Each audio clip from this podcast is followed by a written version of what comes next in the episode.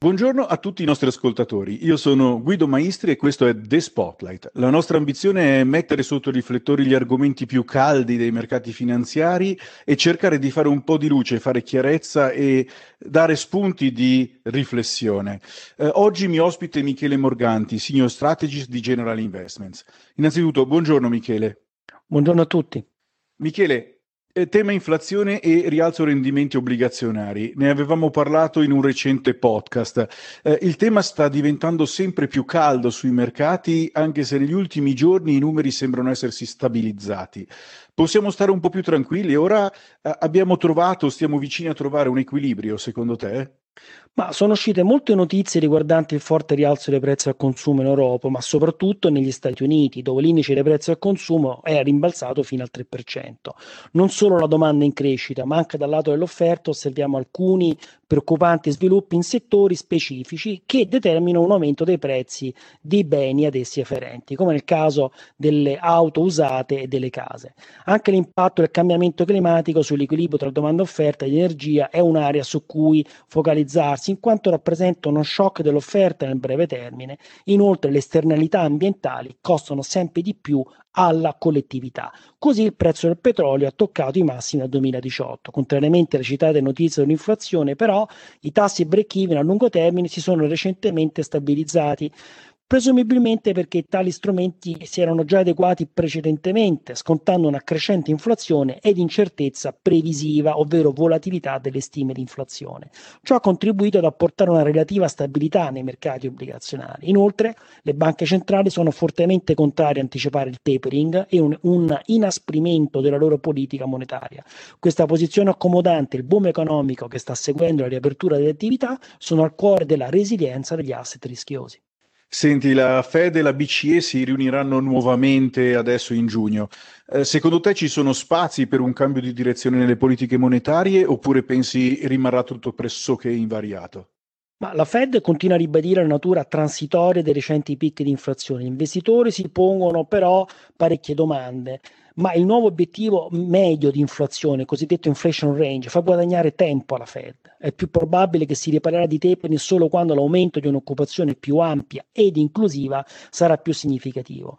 L'incontro di Jackson Hole a fine agosto vedrà presumibilmente un cambio di strategia. La Fed farà del suo meglio per evitare il ripetersi degli shock sul mercato come nel 2013, Taper Tantrum e il flash crash del 2018, anche se con rendimenti reali a lungo termine così bassi dovrà affrontare un test difficile tra tassi in qualche modo troppo bassi per sostenere la tesi di un mercato in imminente pericolo e la banca centrale prudente.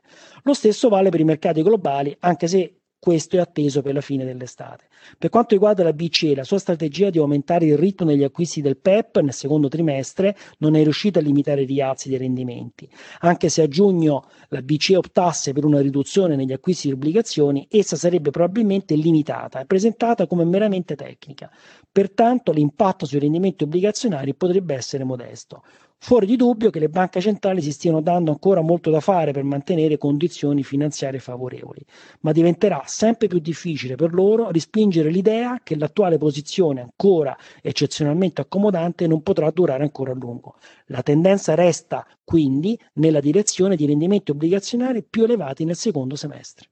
Michele, con i rendimenti obbligazionari più elevati, guardando gli investimenti azionari, vedi ancora spazio per la rotazione verso value e ciclici oppure siamo già arrivati al picco? Sì, c'è ancora spazio. La rotazione verso value ciclici al di fuori di growth e defensive non ha fatto grossi progressi nelle ultime settimane, in parte perché eh, i defensive e gli staples hanno fatto bene in quanto la volatilità è stata in alcuni momenti più elevata. Tuttavia continuiamo a preferire i value come finanziari ed energetici rispetto ai growth, come pharma food e in parte i tech, soprattutto statunitensi, perché i rendimenti reali probabilmente aumenteranno ancora nel secondo semestre.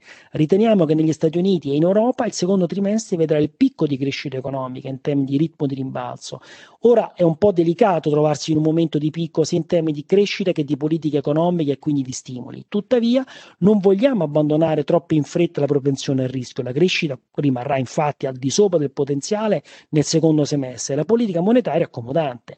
Inoltre, non c'è un baratro fiscale dietro l'angolo, una stretta fiscale, anche se il posizionamento e il sentiment sono meno estremi rispetto all'inizio di primavera. In ultimo, nonostante l'aumento dei costi, immagini aziendali sembrano in forte crescita. Michele, in chiusura, come sempre, per preparare i portafogli dei nostri clienti per l'estate, quali sono i tuoi suggerimenti? Manteniamo un posizionamento di underweight nei titoli di Stato e vediamo in futuro un ulteriore irripidimento della curva. Nel fixed income preferiamo ancora il credito ai governativi e prevediamo che il segmento high yield sovraperformerà quello investment grade in termini di total return nei prossimi mesi. Vediamo più valore nella BBB, nella WB e soprattutto negli AT1 e ibridi.